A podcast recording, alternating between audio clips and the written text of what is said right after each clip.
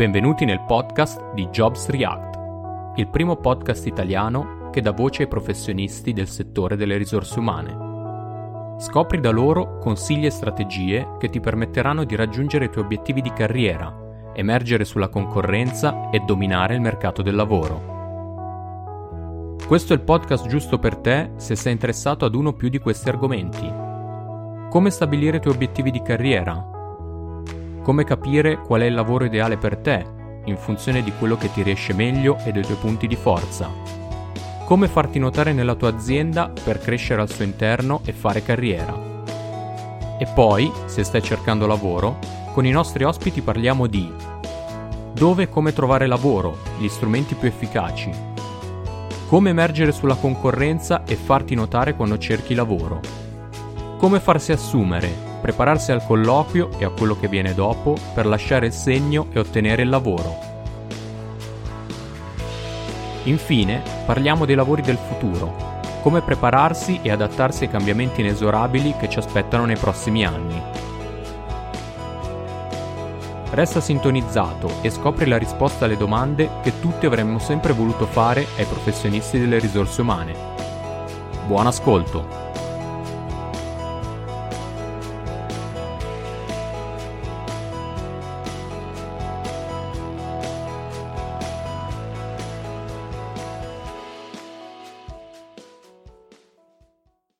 Ciao Reactors e benvenuti a questo nuovo episodio di Jobs React. L'ospite di questa puntata è Giulio Xite. Ciao Giulio, benvenuto e grazie per la tua disponibilità. Ciao, ciao a tutti, grazie Vincenzo. È un grande piacere per me poter avere Giulio come ospite, infatti è una delle figure più influenti nel panorama italiano della formazione Basti pensare che Giulio è coordinatore scientifico e docente per la Business School del Sole 24 Ore in ambito digital, infatti è un appassionato divulgatore delle competenze digitali necessarie per eccellere nel mondo del lavoro e di cui scrive nei suoi libri e parla nei suoi speech ormai da diversi anni. Con lui faremo quindi una chiacchierata su questi temi e più in generale sul futuro del lavoro contestualizzato rispetto al periodo che stiamo vivendo. Giulio, non volevo dilungarmi troppo nella tua presentazione perché sicuramente avrei tralasciato qualcosa, quindi lasciate la parola per presentarti a chi ci ascolta e non ti conosce in un paio di minuti. Grazie, ma io molto spesso quando vado ai convegni, agli eventi, dico buongiorno, sono Giulio Oxite e sono un musicista fallito. In realtà faccio tante cose, ma quello che faccio, quello fino a 29 anni che ho cercato di fare è fare musicista, rockettaro in giro. Ma cosa è successo? Che al netto di altri fattori, nonostante un, produ- un produttore importante ci, ci spingesse, siamo arrivati proprio un centimetro dal successo, dal pubblicare il disco e tutto quanto, poi è arrivato il digitale. È arrivato il digitale, perché l'industria discografica è stata la prima a essere disruptata, scardinata dal, dal digitale, e, e mi sono preso una porta in faccia rispetto al primo sogno che avevo. E quello è stato un, l'insuccesso più utile della mia vita passata, perché mi sono reso conto di tante cose. Molto spesso, come si dice spesso, sbagliando si impara e gli insuccessi sono forieri di, di apprendimento molto forte. E in estrema sintesi, poi cosa è successo? Che ho capito che il digitale, che inizialmente io odiavo, perché ovviamente non mi aveva creato tutti questi problemi, in realtà si collegava a delle cose che mi appassionavano, la comunicazione, il marketing le, e tutte quelle che diventeranno le nuove professioni di lì a poco. E infatti alla fine cosa che mi ha salvato a quando a 29 anni, scienze della comunicazione, scienze delle merendine, prendiamo anche in giro, e eh, con un voto di laurea medio, sono mediocre, cosa che mi salvò dal, eh, e mi permise di com- cominciare a fare qualcosa di consistente nel mondo del lavoro, il fatto che io eh, gestissi MySpace, qualcuno se lo ricorderà, uno dei primi social media, MySpace, poi YouTube, poi un blog, poi Facebook per la mia band, che era una sorta di startup a livello di comunicazione. E allora lì cominciai a entrare in una, un'agenzia di comunicazione per gestire i social, che nel 2009 in Italia erano avveniristici, e poi ho fatto tante altre cose. Quindi in, proprio in una pillola, per andare di sintesi, ho avuto la fortuna nel 2012 di scrivere il mio primo libro, Le nuove professioni del web. Evidentemente ho stato un po' la fortuna di essere al posto giusto al momento giusto. E poi ho cominciato a collaborare col Sole 24 Ore, dove oggi faccio un docente e coordinatore scientifico appunto di un, un master in particolare, Master Digital Specialist, e dopo tante, aver fatto tante cose, ho fatto una, lanciato una startup, ho fatto altro, sono, la startup è stata acquisita da Newton, la Newton SPA, che è una società di formazione, eventi e consulenza, dove oggi sono partner e sviluppo dei progetti di formazione e consulenza digital native, nativi digitali e mi diverto un sacco, ho la fortuna di fare qualcosa che mi piace, dai. Ottimo, ottimo, perfetto. Eh, grazie per la presentazione, per la sintesi e mh, mm, mm, ci torneremo. Poi accennavi al tema, eh, come dicevo anche poco fa, mh, mm, parli di, di, competenze digitali, professioni digitali da, da, anni, ci torneremo più avanti, però vorrei intanto partire con la nostra chiacchierata dal tuo ultimo libro che è uscito all'inizio di quest'anno e che si chiama eh, Contaminati. È un titolo un po' strano, considerato il periodo, te l'avranno detto in tanti. In realtà nel libro spieghi come i contaminati sono una categoria di persone che rappresentano la risposta umana all'intelligenza artificiale. Infatti, in un futuro del lavoro dove lo sappiamo, molti lavori saranno rimpiazzati da robot e intelligenza artificiale, occorre essere contaminati per poter prosperare anche a fronte di una carriera che sarà sempre più lunga, intensa, incerta. Allora ti chiedo di raccontarcelo dalla tua viva voce, quindi chi sono i contaminati e perché prospereranno nel futuro del lavoro. E allora parto proprio dal titolo, che come dici tu può sembrare un po' particolare, può sembrare quasi un'azione di marketing. Qualcuno aveva pensato che il libro fosse uscito subito dopo il Covid, ha detto guarda questo qua che scrive un libro sul futuro del lavoro che si chiama Contaminati e non- ovviamente non l'ho fatto apposta, il libro è uscito appena prima e poi, come dico spesso, la prima azione di real time marketing al contrario, cioè il mondo che hackera il titolo del mio libro, se ne impropria praticamente, se ne in possesso. E a parte le battute, il, mhmm, questo è un, è un tema che mi appassiona da diversi anni, da quando ho scoperto che i, tutti i, sia i fondatori, i protagonisti dell'innovazione di questi anni, da Steve Jobs a Elon Musk, a Peter Thiel, fondatore di PayPal, a Reid Hoffman, fondatore di, Fe- di LinkedIn e Mark Zuckerberg e tanti altri, hanno tutti una cosa in comune che è appunto quello di sapersi muovere, di, aver, di saper attingere o aver attinto nella propria vita da mondi diversi per diventare quelli che sono, che sono, che sono oggi, che sono diventati. Il um, gran classico è Steve Jobs, che è, è stato un, un, grande informatico, un grande sviluppatore, un grande programmatore? No. Non è stato un grande designer? No, però si muoveva a cavallo tra quei due mondi e a detta di tutti è riuscito a innovare proprio perché si trovava nell'intersezione di due discipline diverse.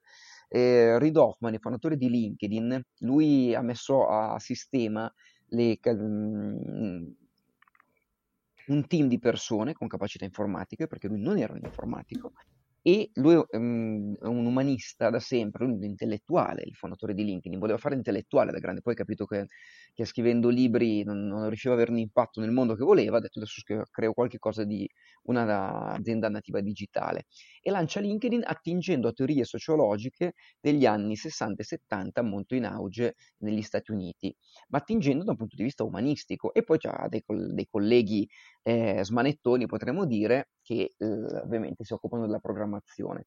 E dirò di più, com'è che è riuscito ad avere la marcia in più nella sua vita professionale fondatore di LinkedIn? Lui lo dice sempre. Il, da due cose. Uno, dallo studio dei libri di filosofia, densi trattati di filosofia, che lui adora, che ha studiato, e che gli permettono di avere il critical thinking, la capacità di analisi dettagliata nelle cose quando deve prendere una decisione. E la gestione strategica del business mi metterete a ridere, ma lui lo ripete sempre ed è molto serio, perché lui è un vero nerd di quelli che giocano a Dungeons and Dragons. Lui ha detto dai giochi di ruolo, tra cui Dungeons and Dragons, è un gioco che ha creato lui, pensate un po' Settler of Catan, eh, ha sviluppato la capacità di visione strategica, della presa di visione strategica. Lui dice sempre, se volete avere una visione strategica, passate meno tempo negli NBA, che servono a poco, se non per conoscere persone, e giocate di più a Dungeons and Dragons. Cioè, giusto per dirvi come delle capacità che ci pensiamo che non c'entrino niente con la nostra vita professionale, che pensiamo residuali, lontane, invece incidono molto, magari non sul cosa sappiamo fare, non sul cosa sappiamo fare al lavoro, ma sul come lo sappiamo fare. Questo è un tema che magari possiamo approfondire ancora meglio dopo, che è il tema delle soft skill contaminate.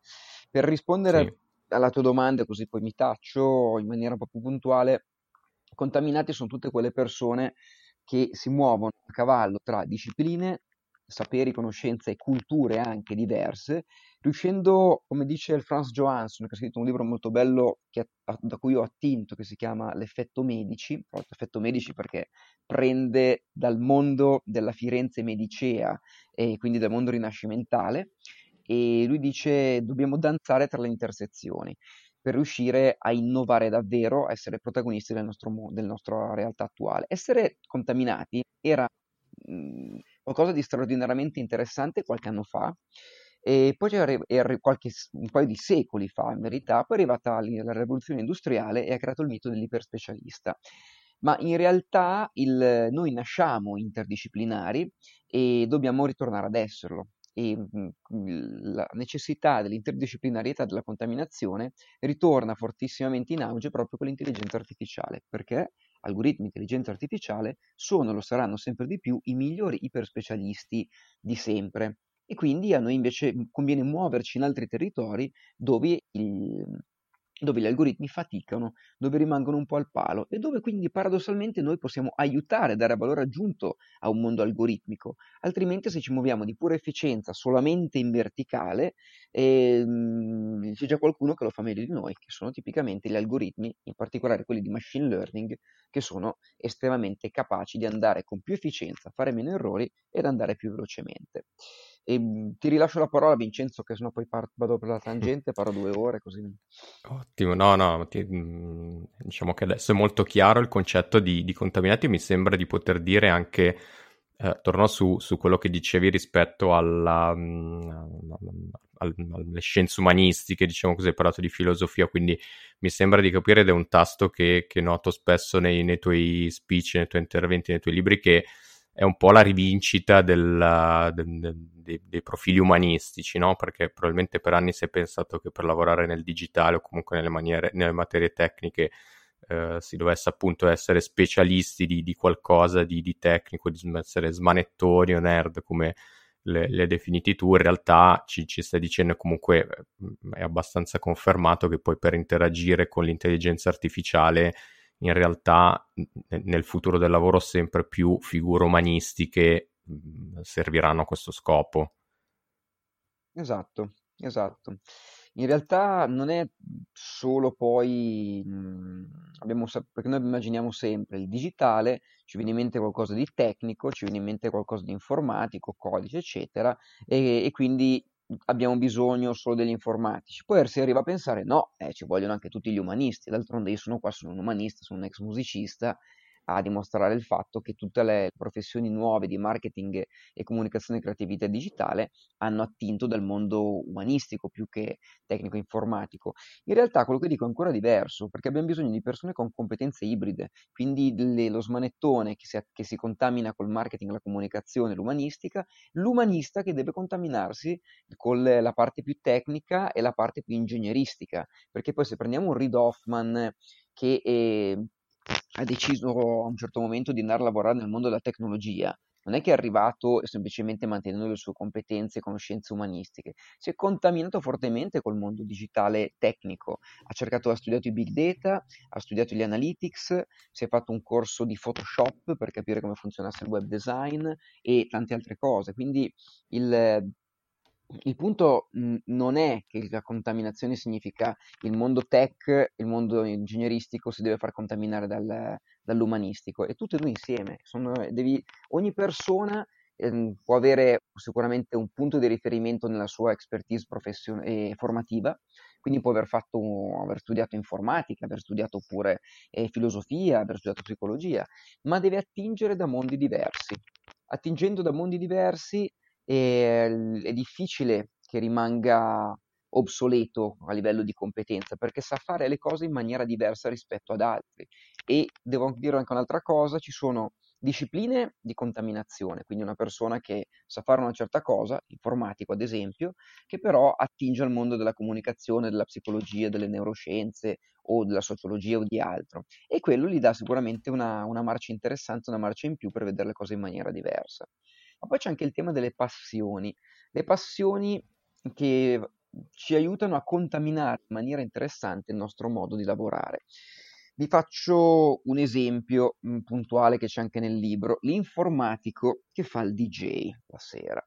Allora io chiedo spesso ai miei corsi quando parlo di come gestire la propria carriera, come gestire il talento, come gestire LinkedIn, come gestire altre cose.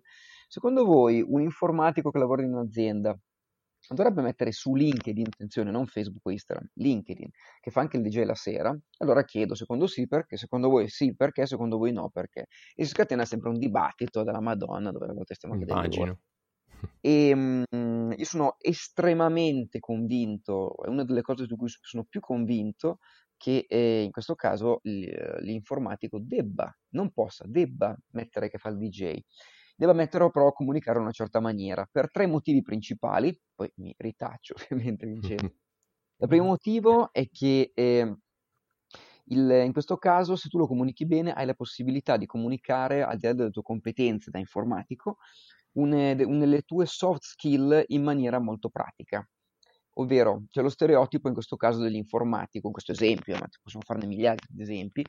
Lo stereotipo vuole che l'informatico tecnicamente è bravo, Mhmm, ma che tipicamente come carat come carattere potrebbe avere magari poca voglia di relazionarsi con gli altri, un'incapacità relazionale che è un po' lo stereotipo del nerd, Sì. non è sem non è sempre vero, però a volte è proprio così, a volte lo stereotipo ci azzecca e questo è al e alla a monte dei problemi dove dobbiamo lavorare in team interdisciplinari, dove c'è l'informatico, il marchettare, altre persone, e l'informatico dice guarda tu fai il tuo che io faccio il mio e non, e non si riesce a lavorare bene insieme, si fatica.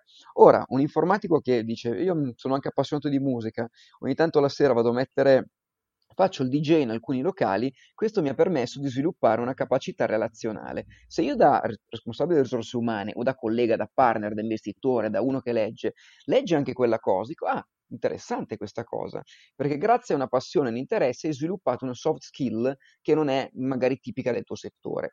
E ehm, secondo motivo è perché è memorabile, lo consiglio, dal latino memorabilis te lo ricordi, quindi tra 10 curriculum di informatici uno fa il DJ, quello te lo ricordi. Mm. Terzo motivo, secondo me anche quello più importante, se tu non, met- non eh, comunichi, ma a volte nascondi quelle che sono delle tue passioni, io ricordo che le passioni sono quelle cose che ci ricorda chi siamo molto spesso, a volte ce lo dimentichiamo e ci ricorda chi siamo nel profondo, perché la passione è quella cosa che noi facciamo spesso alle 3 del mattino della domenica senza che nessuno ci paghi, senza che nessuno ci dica di farlo. Quindi noi siamo dentro noi stessi, siamo dentro il nostro flow, dentro il nostro essere mh, mhmm, forte.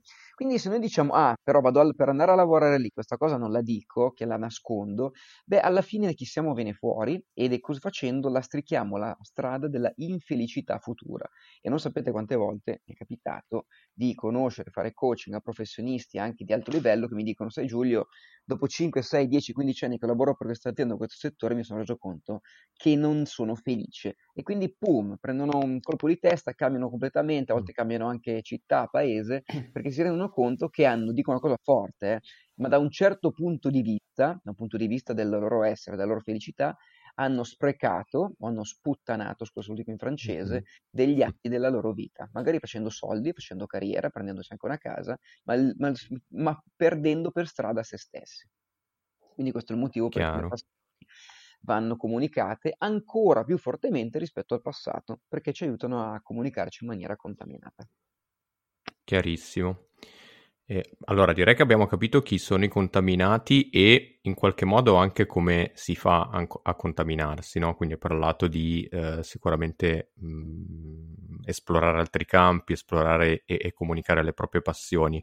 Magari ti, ti, faccio una domanda un po' più specifica e pratica rispetto a, a questo, sul come si fa a contaminarsi, non tanto Mhmm, pensando magari non tanto a chi eh, ragazzi, magari mh, mhmm, ti capita, come dicevi prima, di fare corsi, quindi magari ragazzi appena usciti dalla scuola, dall'università, che hanno tutta la vita davanti per contaminarsi, ma magari se hai qualche consiglio pratico rispetto a chi ha già qualche anno di esperienza lavorativa alle spalle ed è cresciuto proprio con quell'idea che diventare uno specialista fosse la cosa giusta, no? come, come, dicevi prima. Invece ora si trova davanti a questo cambio di, di, paradigma, quindi chi magari non ha mm, molta confidenza con, con, l'ambito digital, con queste tematiche.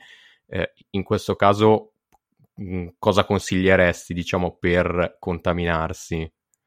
Allora, intanto faccio una premessa, ehm, non preoccupatevi se voi che ascoltate siete degli specialisti, perché in realtà anche lo specialista può essere un contaminato. Ci sono contaminati di diverso tipo, il, il- quello tradizionale che ci immaginiamo è una persona che eh, nella sua vita ha cambiato settore, ha fatto cose diverse, ha danzato tra le intersezioni appunto tra eh, ambiti diversi, nel mio caso musicista per 12 anni, poi mi sono messo a far lavorare nel marketing digitale, oggi nella digital, proprio cultura digitale, scrivo e faccio altre cose.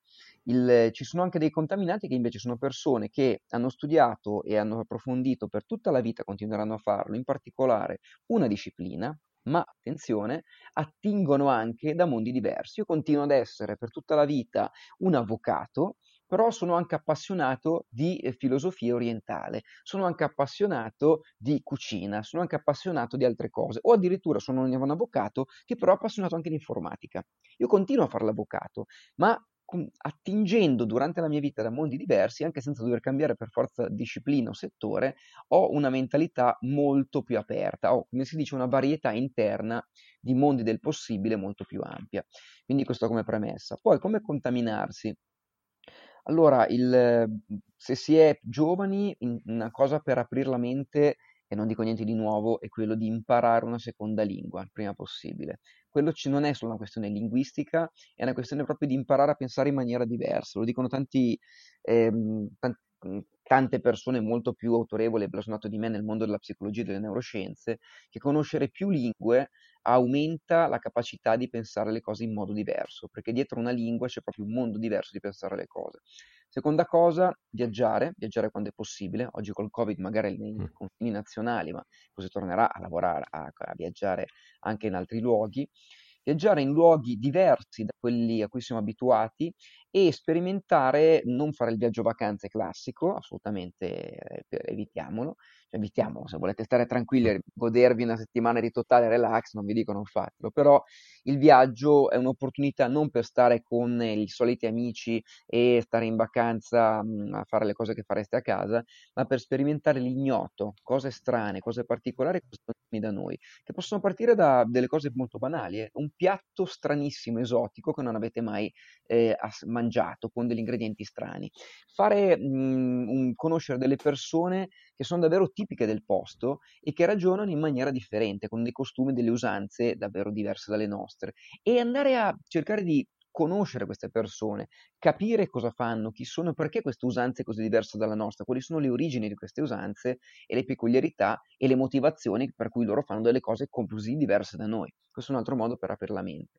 Dopodiché, sicuramente leggere tanti libri cartacei, se c'è un'altra costante tra tutti quelli che ho citato prima, Elon Musk, Nico jo- ehm, Steve Jobs, Reid Hoffman, ma anche gli innovatori del passato, di Leonardo da Vinci, Nikola Tesla, Marie Curie, eh, Albert Einstein, ehm, Edison, tutti hanno una caratteristica, tutti, che sono avidi divoratori di libri.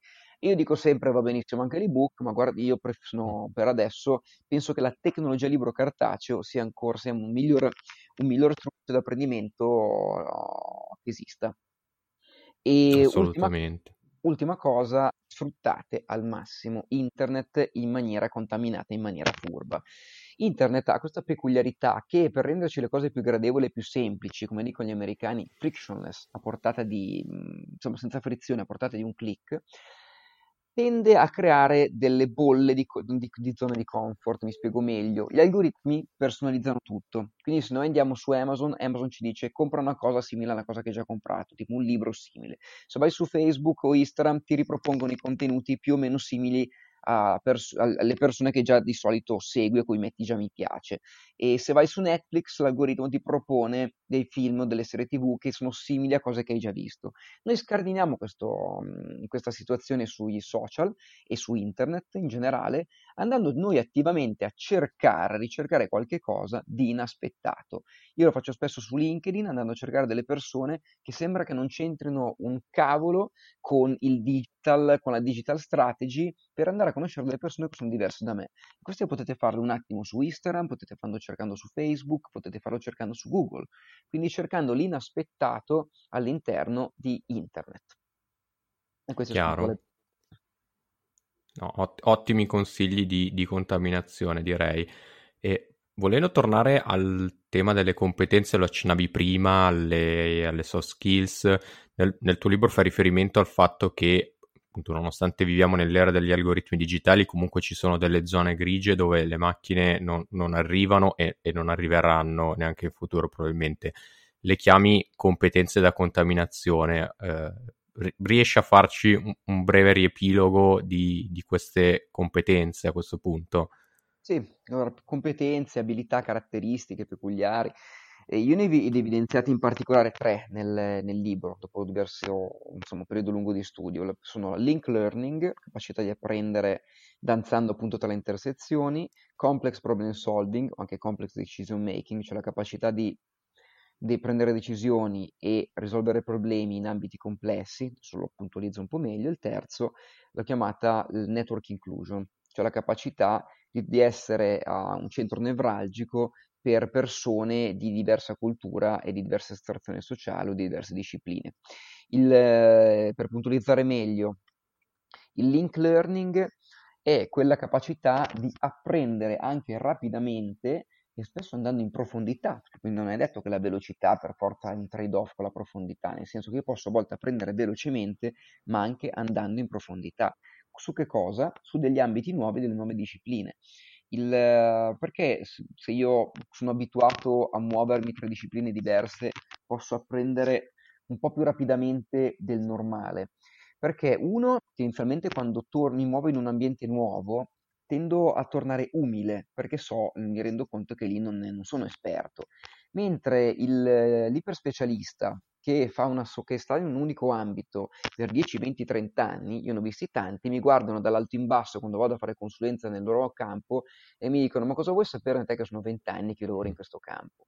Quando c'è una persona che, che ti guarda così e mhmm, ti dice una cosa che ha questo senso, evidentemente, come dice Ridofoni, fondatore di LinkedIn, non lo dico io, questa persona non ha 20 anni di esperienza, ha un anno di esperienza ripetuto uguale 20 volte e c'è una bella differenza. Vuol dire che non si è mai messo in gioco a cambiare uscire dalla zona di comfort.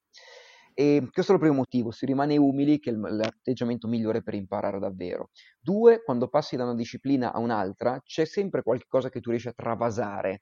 Quindi faccio un esempio, mh, mhmm, dal mondo della musica al mondo della formazione, mi sono reso conto che i palchi della musica quando suonavo e i palchi della formazione avevano molto in comune. E il mio, io non ho mai fatto un corso di public speaking, sono arrivato traendo dal modo con cui comunicavo sui palchi e l'ho declinato in maniera anche un po' particolare inizialmente nel modo in cui parlavo uh, ad un pubblico che invece era un pubblico di formazione.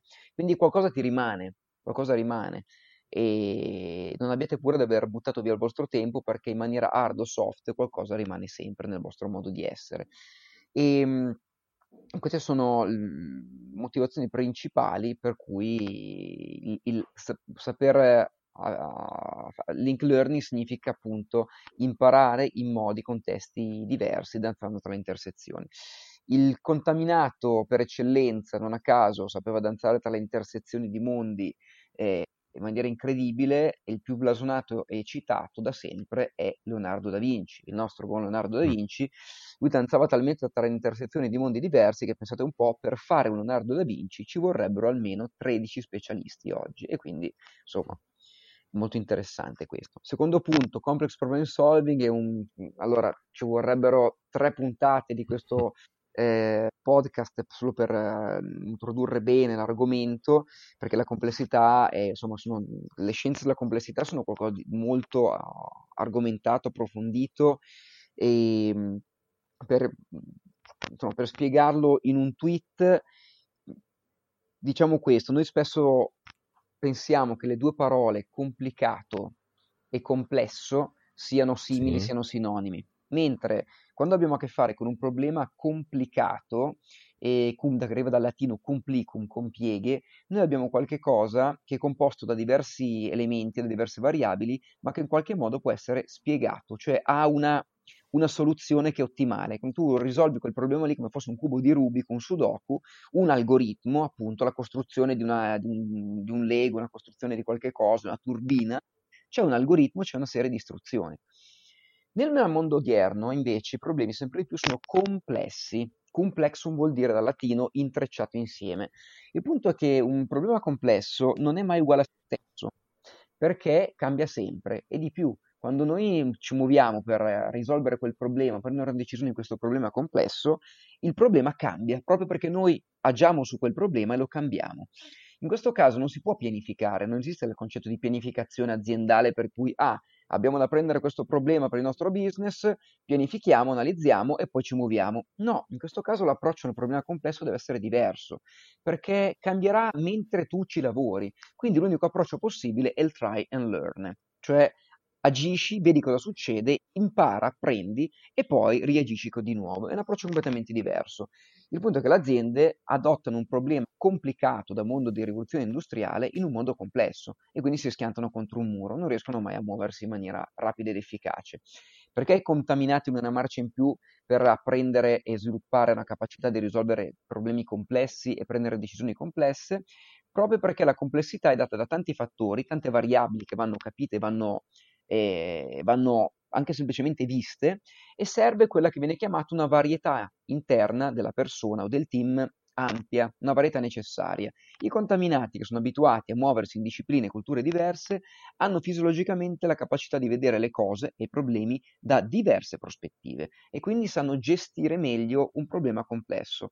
Come dice il buon eh, Ashby, che è uno dei padri della cibernetica, viene citato anche spesso nella complessità, only variety can destroy variety. Questa frase, solo la varietà mm. che può distruggere la varietà, tradotto significa solo una persona o un team che ha al proprio interno una varietà abbastanza ampia, almeno ampia come quella del problema che va a affrontare, potrà gestire e governare questo problema, questa situazione. Altrimenti verrà governata dal problema. Pensiamo al Covid, che è un problema complesso proprio per, mm, per eccellenza, che quasi nessuno, quasi nessuna persona, nessun team, nessuna nazione sa governarlo perché spesso tendiamo ad avere ancora un approccio deterministico da problema complicato. Il punto è che io prendo una decisione per fare un, un, un mini lockdown adesso e tra un mese le cose cambiano rapidamente e io sono sempre un passo indietro, mentre noi dovremmo avere un, una visione diversa per riuscire a comprendere come evolve la situazione.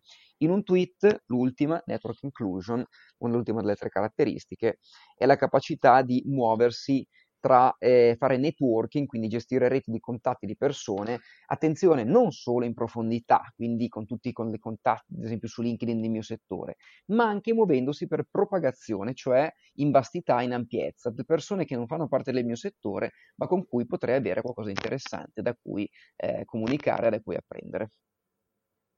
Ottimo. Grazie mille per, per, questo riepilogo, direi breve ma esaustivo, poi come dicevi tu se ne potrebbe parlare per puntate e ore intere. E queste sono, chiamiamole competenze trasversali, quindi le abbiamo definite soft skills.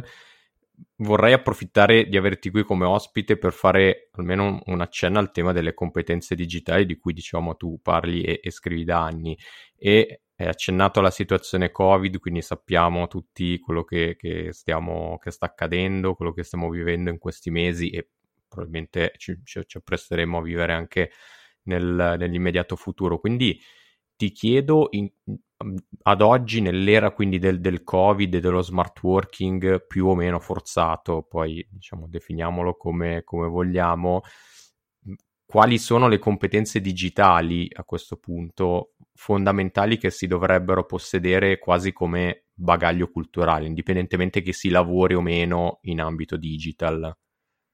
Ma ti cito un, un ambito in particolare tra tutti, il, ehm, quella che io chiamo la digital information skill, cioè la capacità di riconoscere come le informazioni siano cambiate nel modo con cui ne us- vengono create, diffuse, di cui ne usufruiamo tutti noi.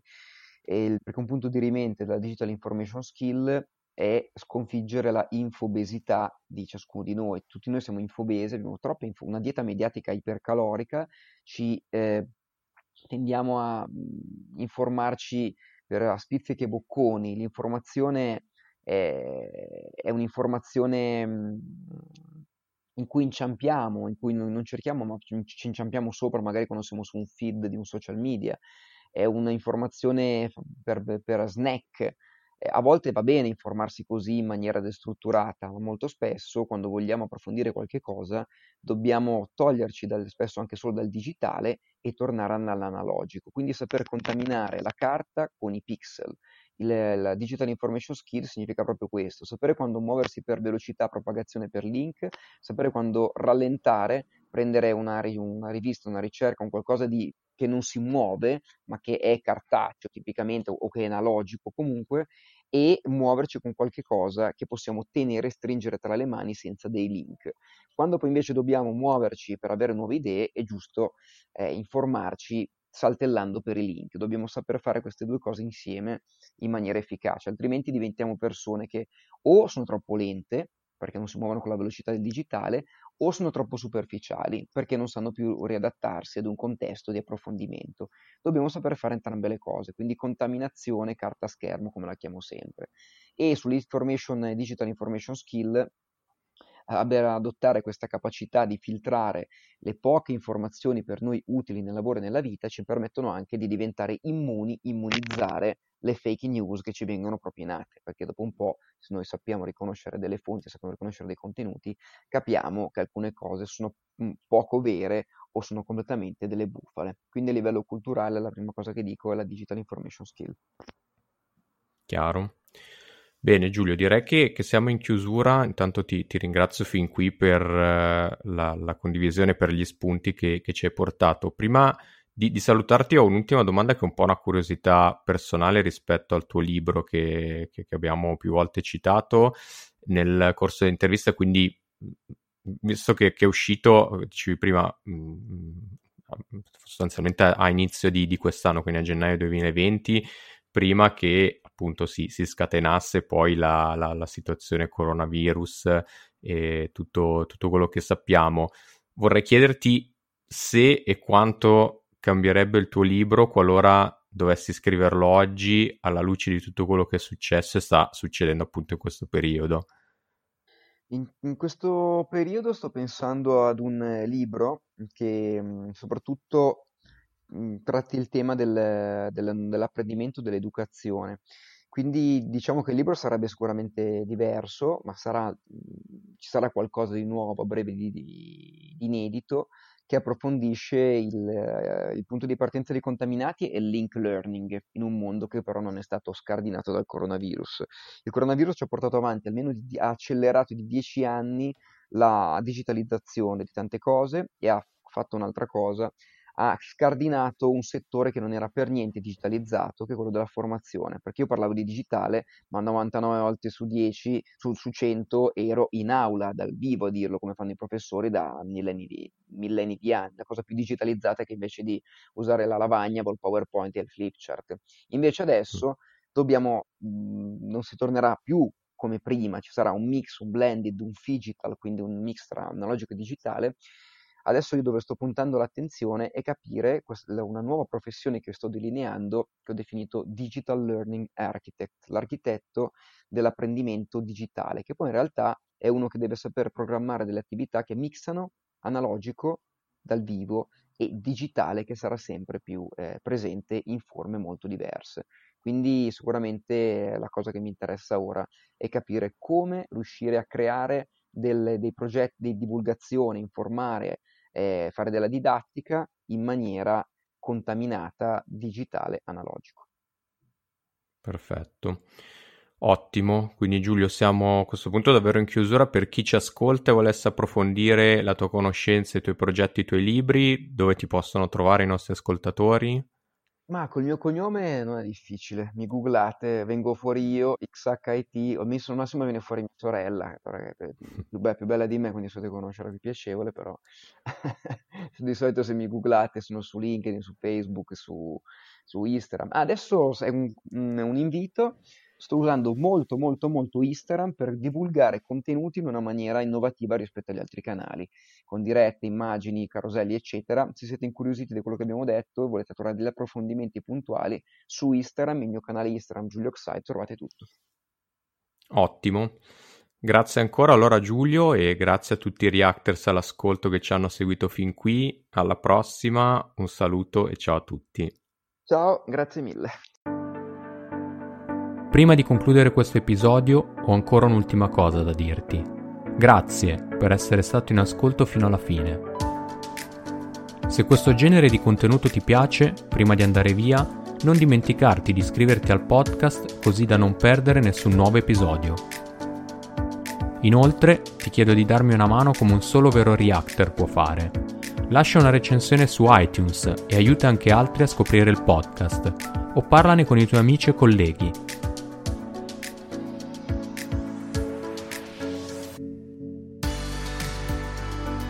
Poi, se vuoi suggerire un ospite da intervistare, un argomento da trattare o qualsiasi altra cosa ti venga in mente, cerca Jobs React su LinkedIn e su Facebook. Segui il profilo e lascia un messaggio con i tuoi suggerimenti. Grazie ancora e al prossimo episodio.